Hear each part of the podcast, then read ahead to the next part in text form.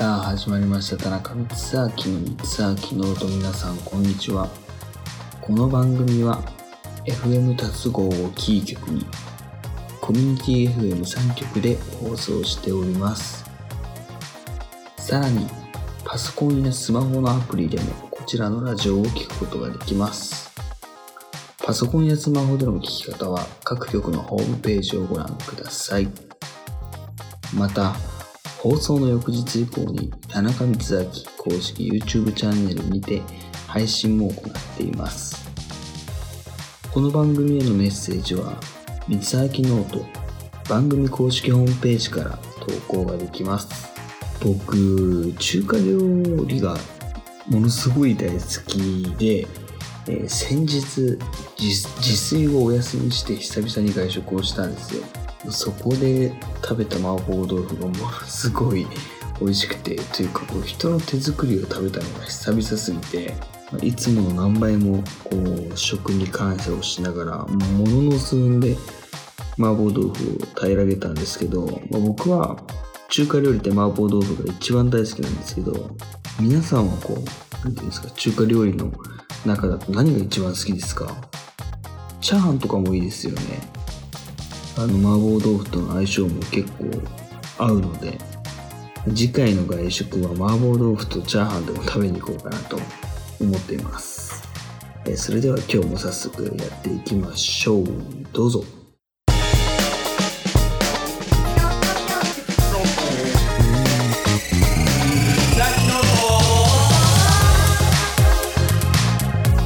はい、ということで今日もエンジン全開でいきたいと思います。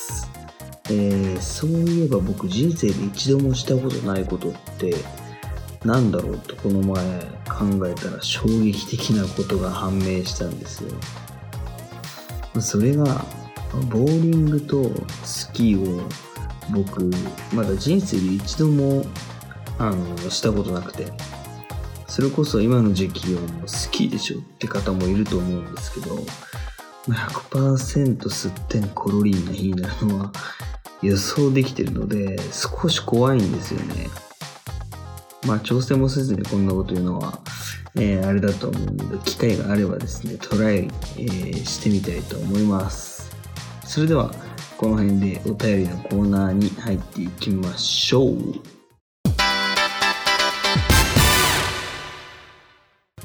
はい、えーこちらのコーナーは田中光明がリスナーの皆さんの質問、えーそしてお悩みに答えていくコーナーです。それでは投稿をご紹介していきます。えーまず一つ目、田中さんにとってヒーローは誰ですか？えー、角谷さんという方からいただきました。ありがとうございます。僕にとってのヒーローですか？うーん、そうですね。やっぱり、うん、もう長い間音楽をしてて、まあ、なんだろうな、辛い時も、これ音楽だけじゃなくて、やっぱりこう、あの、なんて言うんでしょうね。こう、まあ嫌な日というか、やっぱ辛い日があったりとかした時に、やっぱり、常にこう自分の中で軸となってこう自分を支えてくれてるもの自体が音楽だったので特にこう誰々っていうやつではなくて本当に音楽ですね。音楽が僕の本当にヒーローというか例えば嫌なことがあってもあの僕に寄り添うようにこうバラードを聴くとこうなんだろうな共感してくれてるというかこうなんていうんですか、まあ、一緒に共感してくれたり、まあ僕が元気というかこう気分を上げたいなと思ったら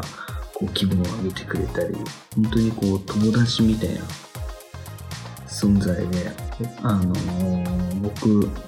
も上京してかれこれうん、5、6年ぐらいですかね、経つんですけど、うん、まあ音楽をやり始めてから、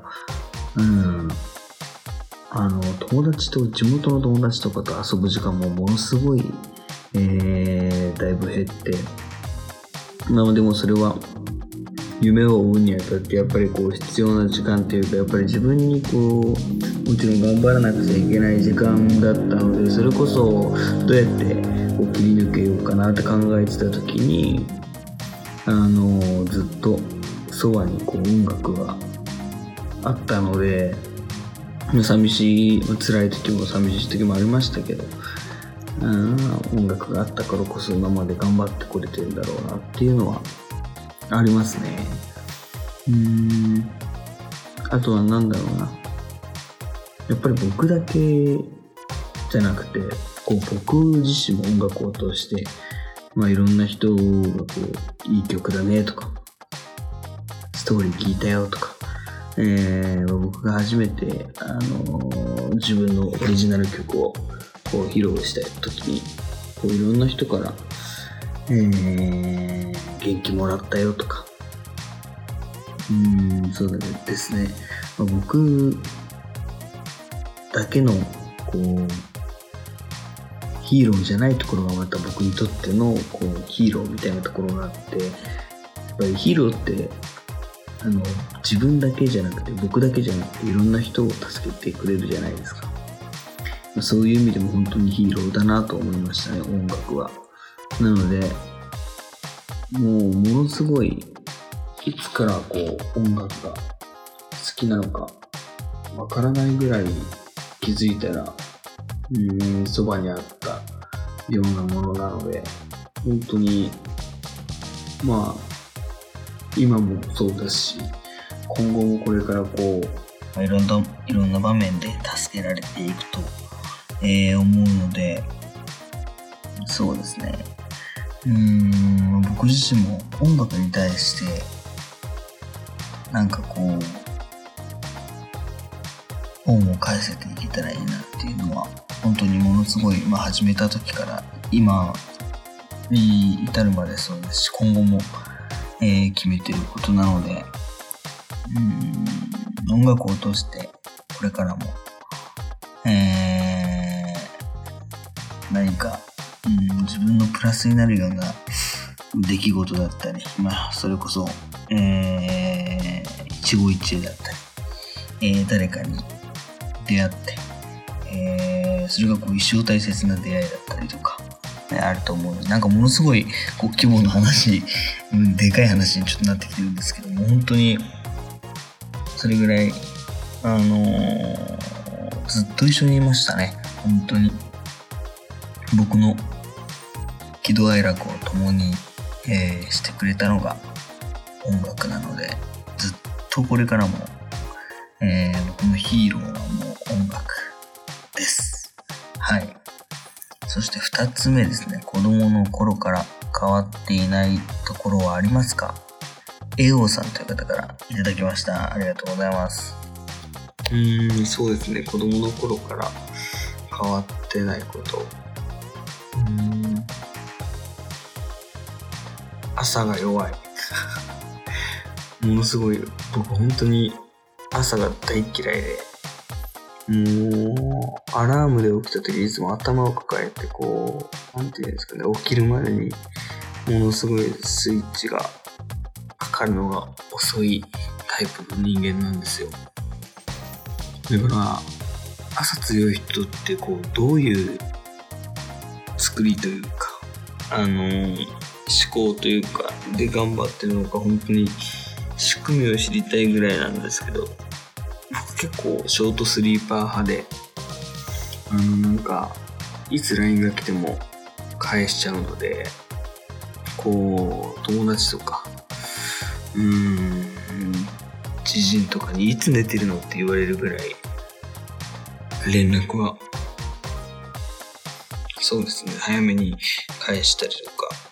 夜中に返したりとかするので、でもショートスリーパーって言ってもやっぱりオフの日はものすごい爆睡しますよ。それこそもう10時間以上寝たりとか、何かがこう予定がある日は、だいたい3、4時間ぐらいが僕の睡眠時間ですね。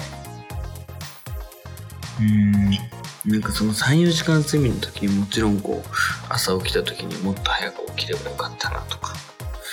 えー、あ、間違えた。もっと早く眠ればよかったなとか、えー、ものすごい後悔するんですよ。2時間前に寝てたらあと2時間寝てたんだろうなとかいろいろ考えて、もう今日早く帰ってきて早く寝てやるって思うんですけど、その時は。あのー、予定が終わって家に帰ってくるともちろんもう目も覚めてますし、また同じことを繰り返しちゃうんですよね。毎回毎回こう直さなきゃとは思ってるんですけど、意外とこううまくいかなくて。もうそれこそ今日予定があったんですけど、もうすごい遅刻しそうになって焦ってギリギリ4分前ぐらいに着いて間に合いました。本当にだいぶ焦りましたね。あと一つ子供の頃から変わってないことがあるとすれば、僕ものすごいお腹弱いのにおへそを触る癖がちっちゃい時からあってうん周りの人はみんなちっちゃい時は触ってたけど今はさすがに触ってないよっていう、えー、人がほとんどなんですけど僕本当に小さい頃から今に至るまでずっと触っちゃうんですよね。もう癖で。なんで触るんだろう。っていうのは僕的にもあんまり分かってないんですけど無意識に触ったりとかあの感覚感覚というか感触が好きなんでしょうねと。でもやっぱり、ね、おへそ触るとお腹痛くなるっていうのですぐやっぱり案の定痛くなるのでまあ今後ゆっくり本当に直していきたい癖ですねこれは。はい。うん。まあこういう感じでえー、まあいろいろお話しさせていただきました。今日もありがとうございます。えー、それでは以上お便りのコーナーでした。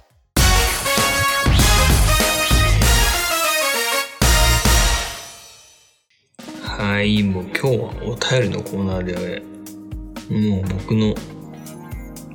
プライベート中のプライベートの癖でおへそを触るっていうお話をしたんですけど、これあんまり、うーん、なんか、誰か一人、まあ、同じような境遇の人がいてくれたら、ものすごい、ちょっと、個人的にものすごいお話ししたいですね。あんまりいないので、はい。うん、そうですね。なん、なん、10人中、いや、20人中1人はいるんですかね、やっぱり。わかんないですけど。えー、そして最後に宣伝です。私、田中光明の SNS のフォローをぜひぜひ、えー、よろしくお願いします。Twitter、Instagram のリンクが公式ホームページに、えー、ありますので、皆さんフォローをよろしくお願いします。それでは、また来週お会いしましょう。お相手は田中光明でした。バイバイ。